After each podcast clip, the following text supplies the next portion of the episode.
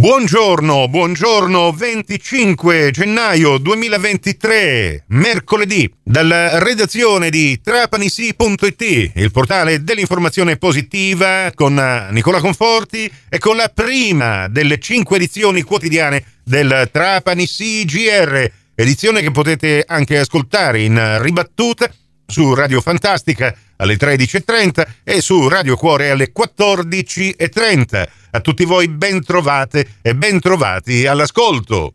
Questa mattina alla Villa Margherita si è svolta una cerimonia di commemorazione dopo 40 anni dall'uccisione del giudice Gian Giacomo Ciaccio Montalto. Francesco Tarantino ha seguito questa cerimonia. Nel corso dei giornali radio di oggi vi proporremo i servizi che abbiamo realizzato per l'occasione. Apriamo adesso il vostro portale di informazione locale e andiamo a vedere i titoli che per il momento troviamo in primo piano su trapanisi.it. L'apertura è per eh, questa singolare fotografia, non possiamo che dedicare anche noi un po' di spazio alla cronaca, ma senza eh, dover far concorrenza a tutte le testate nazionali che sulla cattura di Matteo Messina Denaro stanno letteralmente costruendo tutti i loro palinsesti. A noi piace ribadire la manifestazione congiunta che è stata organizzata proprio per oggi a Castelvetrano e a Campobello di Mazzara, da dove partiranno due cortei per consentire a tutti i cittadini di manifestare la loro gioia e la loro voglia di riscatto con lo slogan La Sicilia è nostra e non di cosa nostra dopo la cattura del uh, super boss. Ma a proposito di Matteo Messina Denaro, eh, la fotografia che vi proponiamo mostra le mani di un carabiniere che eh, espone una cassettina aperta dove all'interno sono custoditi degli occhiali.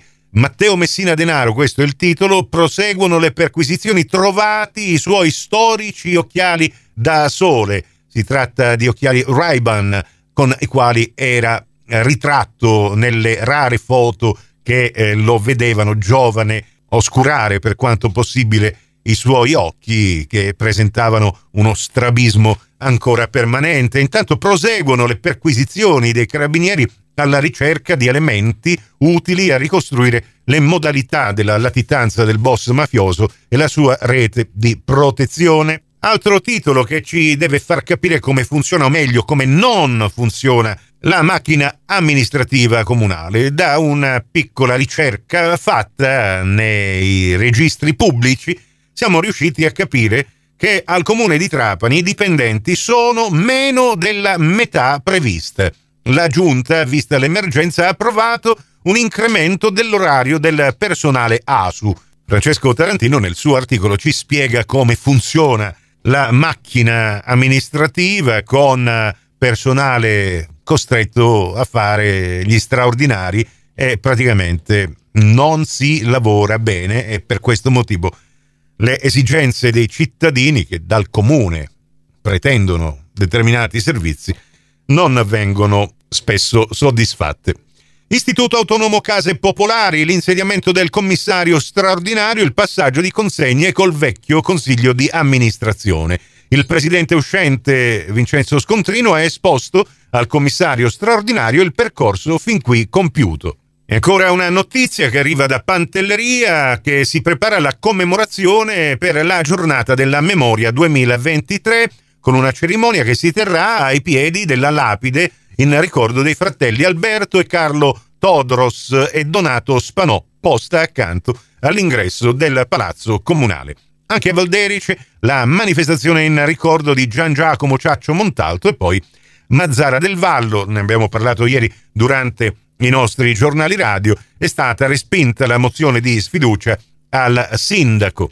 Trovate altre notizie di cronaca e poi negli speciali di Nicola Conforti una carta sconto per gli studenti trapanesi. Oggi, eh, appunto, nello speciale che abbiamo proposto anche in onda su Radio Cuore, Radio Fantastica e Radio 102, si è parlato di questo con Jacopo Triscari. Il podcast dell'intervista lo trovate pubblicato appunto nel mio blog Seguiremo la partita di Coppa Italia oggi pomeriggio dalle 14.30 in poi, la Mezzia Terme Trapani, valevole per gli ottavi di finale e lo faremo in diretta calcio su Radio Cuore. Il prossimo appuntamento con l'informazione alla radio su Cuore su Fantastica alle 11.30 in ribattuta alle 15.30 su Radio 102 alle 13 con la seconda edizione del Trapani CGR. Questa termina qui, tutto il resto lo trovate su trapanisi.it. Grazie della vostra gentile attenzione